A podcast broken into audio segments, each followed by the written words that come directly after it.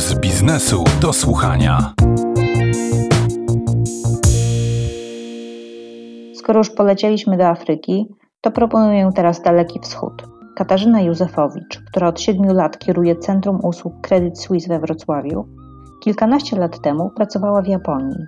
Doświadczyła tam zupełnie innej kultury korporacyjnej, w której starszy zawsze ma rację, z przełożonym się nie dyskutuje, w ogóle nie należy być zbyt wyrywnym, a kobiety, no właśnie, posłuchajcie sami. Najpierw zapytałam ją, co ją najmocniej w Japonii zaskoczyło.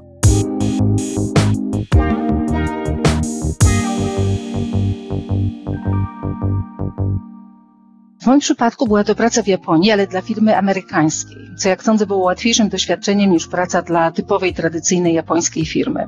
Japońska kultura charakteryzuje się wysokim poziomem lojalności. Nie jest niczym dziwnym, że pracuje się całe życie dla jednej firmy.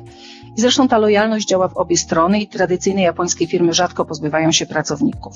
Jak w wielu kulturach azjatyckich, dobro społeczności jest w Japonii ważniejsze niż dobro jednostki. Bardzo ważne jest zachowanie harmonii w grupie, czego negatywnym skutkiem jest często niekwestionowanie autorytetów i brak sprzeciwu, jeśli jakieś złe decyzje są podejmowane przez osoby starsze rangą. W moim komitecie zarządczym na 12 osób było czterech cudzoziemców, ze mną włącznie, i na spotkaniach to nasza grupa głównie zabierała głos. Co ciekawe, te spotkania odbywały się z symultanicznym tłumaczem i słuchawkami, tak żeby japońscy pracownicy mogli się wypowiedzieć bez stresu związanego z używaniem angielskiego. Mimo to rzadko zdarzało się im coś powiedzieć. W Japonii jest taki zwyczaj wychodzenia razem po pracy. W czasie takich wyjść pije się sake i następuje lekkie rozluźnienie. To bardzo dobry moment, żeby porozmawiać otwarcie i lepiej poznać współpracowników, a przy okazji spróbować japońskiej kuchni. Jeśli chodzi o rzeczy, które przeniosłabym do Polski, to na pewno byłaby to godność i duma z wykonywanej pracy. Często obserwowałam osoby wykonujące żmudne, powtarzalne zadania zawsze z uśmiechem i z wielką uprzejmością w stosunku do klientów. Pamiętam na przykład starszego pana w metrze, który trzymał w rękach tablicę informującą, że z uwagi na roboty trzeba przechodzić do innego wyjścia. Mimo, że było to banalne zajęcie, stał, uśmiechał się do przechodzących i chętnie tłumaczył, o co chodzi. Ogólnie stosunek do klientów w Japonii jest wspaniały. W restauracjach i w niektórych sklepach wchodzących klientów wita się okrzykiem irashaimase. Jeśli to robi kilka osób jednocześnie, to naprawdę można się poczuć gorąco przywitanym. A dlaczego powiedziała Pani, że y, japońscy pracownicy podczas zebrania tego komitetu nie odzywali się, bo uważali, że są jakby niżej w hierarchii? Z czego to wynikało? Nie, myślę, że to wynikało przede wszystkim e, z tego, że ich kultura jest e, taka, żeby ogólnie mniej mówić, więcej słuchać, być może trochę ich przytłaczaliśmy swoją obecnością, ponieważ było nas dwóch Hindusów, ja Polka i Wenezuelczyk. W każdym bądź razie my wszyscy byliśmy z kultury korporacyjnej, w której w sposobie wypowiadania się liczy się też prędkość. Trzeba się wypowiedzieć szybko, trzeba się wypowiedzieć głośno. W ich przypadku sądzę, że to nie było po prostu częścią ich kultury.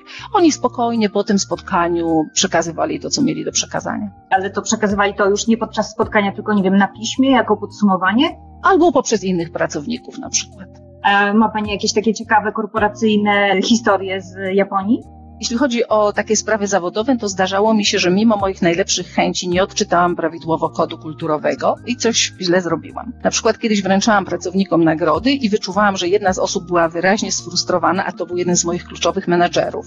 Chociaż w żaden sposób nie rozumiałam dlaczego. I później porozmawiałam z tym pracownikiem, przeprosiłam za mój brak zrozumienia i po jakimś czasie udało mi się z niego wyciągnąć, że popełniłam błąd wręczając te same nagrody w tym samym czasie pracownikom różnej rangi jeszcze nieszczęśliwie ustawiłam miałam pracownika bardzo niskiej rangi koło pracownika bardzo wysokiej rangi i ten pracownik wysokiej rangi się poczuł urażony. Długo też nie mogłam się przyzwyczaić do tego, że w czasie spotkania japońscy pracownicy, zwłaszcza starsi, w czasie namysłu zamykali oczy na kilka albo kilkadziesiąt sekund. I dla mnie to wyglądało tak, jakby sobie ucinali drzemki. Jednak to, co mnie się wydawało brakiem szacunku i oderwaniem od rozmowy, dla nich było właśnie oznaką szacunku, skupienia, uwagi, że się nad czymś zastanawiają czy głęboko myślą. Ciekawe były też wizyty u naszych kontrahentów, typowych japońskich firm. Obowiązywała w czasie takich wizyt bardzo ścisła hierarchia. Na przykład dyrektor finansowy mógł być na tym spotkaniu tylko wtedy, jeśli po drugiej stronie też był dyrektor finansowy. Również sposób siedzenia przy stole był bardzo konkretnie określony. Siedziało się zawsze naprzeciwko swojego odpowiednika w określonej kolejności,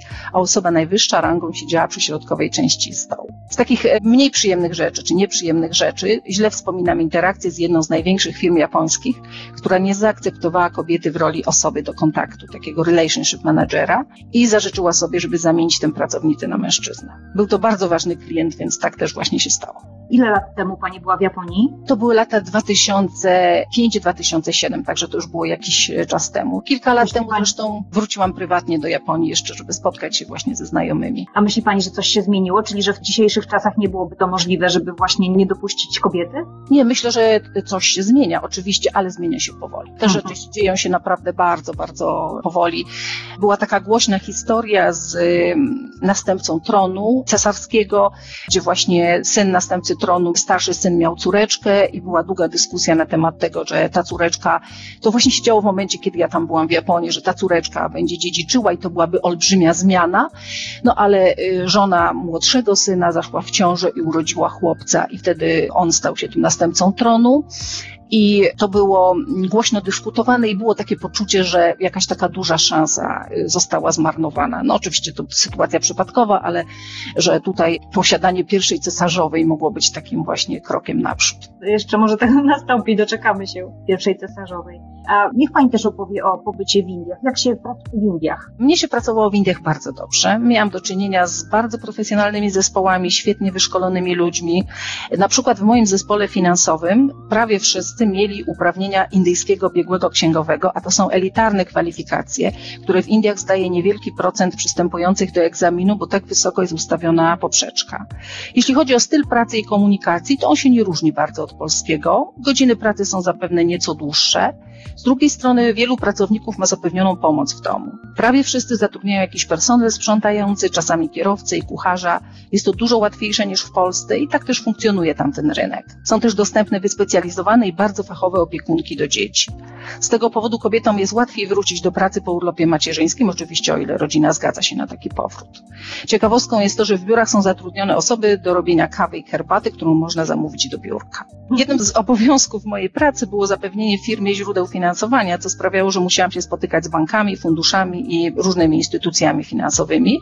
I tutaj właśnie jako kobieta i cudzoziemka miałam pewną przewagę, było mi po prostu łatwiej zapamiętać i dość szybko wyrobiłam sobie sieć kontaktów.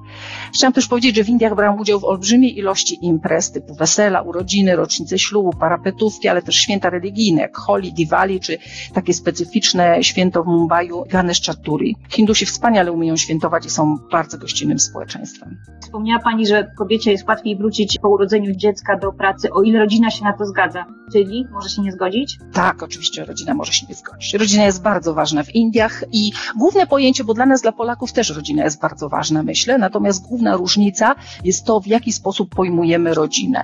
I w przypadku Indii to, to pojęcie jest dużo szersze. Na przykład my na ogół liczymy się ze zdaniem rodziców, dzieci, no być może rodzeństwa najbliższego, ale to jest właśnie ta nasza najbliższa rodzina. Natomiast w Indiach to pojęcie jest e, dużo szersze i tam zawsze są jakieś e, ciocie, wujkowie, kuzyni, którzy też no, próbują się wtrącać w czyjeś życie. Muszę Panią podpytać, bo w branży centrów usług mówiło się podczas pierwszej fali pandemii, że część usług została przeniesiona z e, centrów indyjskich do polskich, dlatego że tam troszkę gorzej działała technologia. A wcześniej mówiło się, że niektóre firmy przenoszą się z indyjskich centrów do europejskich, między innymi polskich, bo jednak to jest inna kultura, Hindusi inaczej pracują. Taka była sugestia, że oni pracują gorzej, tak? że trudniej się z nimi porozumieć. Pani się z tym zgadza, czy nie? Nie, ja się z tym nie zgadzam. Oba te rynki są bardzo dynamiczne, przechodzą taką fazę transformacji w tym momencie. Widzę ruchy w obie strony, więc widzę ruchy i z Indii, czy z Filipin, jak też i w drugą stronę. I zazwyczaj powody są albo na przykład kosztowe, albo są to względy strategiczne, na przykład jakaś e, konsolidacja pewnych działów. Na pewno to, co było bardzo dobre w Polsce, to to, że w czasie pandemii polskie firmy wykazały się dużą odpornością i również nasza infrastruktura się bardzo sprawdziła. Ale trzeba też pamiętać, że lockdown w Polsce nigdy nie był aż tak restrykcyjny, jak to miało miejsce w Indiach.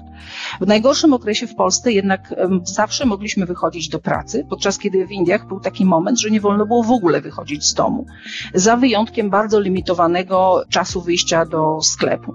Ja pamiętam rozmowy z moimi kolegami z Indii, którzy wtedy mi mówili, że bodaj co dwa dni na dwie godziny i to konkretne godziny mogli po prostu wyjść, żeby zrobić zakupy. No i w takiej sytuacji to na pewno wpłynęło chociażby na możliwość dostępu dostarczenia sprzętu pracownikom niezbędnego do pracy z domu. Natomiast z Indii ja bym chętnie przeniosła do Polski optymistyczne podejście do życia i do pracy. Zdarza się rzeczywiście, że to podejście jest zbyt optymistyczne i proponowany czas realizacji projektu albo jego zakres jest nierealistyczny. Ale z kolei w Polsce mamy tendencję do omawiania z góry wszystkich potencjalnych problemów i trudności, jakie mogą się pojawić, co może samo w sobie nie jest złe, ale może brzmieć zniechęcająco. Dlatego nieco bardziej pozytywne podejście mogło być pomocne dla polskich firm albo na przykład dla polskich teamów z firm międzynarodowych. Bardzo Pani dziękuję. Naszym gościem była Pani Katarzyna Józefowicz, szefowa Centrum Usług Credit Suisse we Wrocławiu.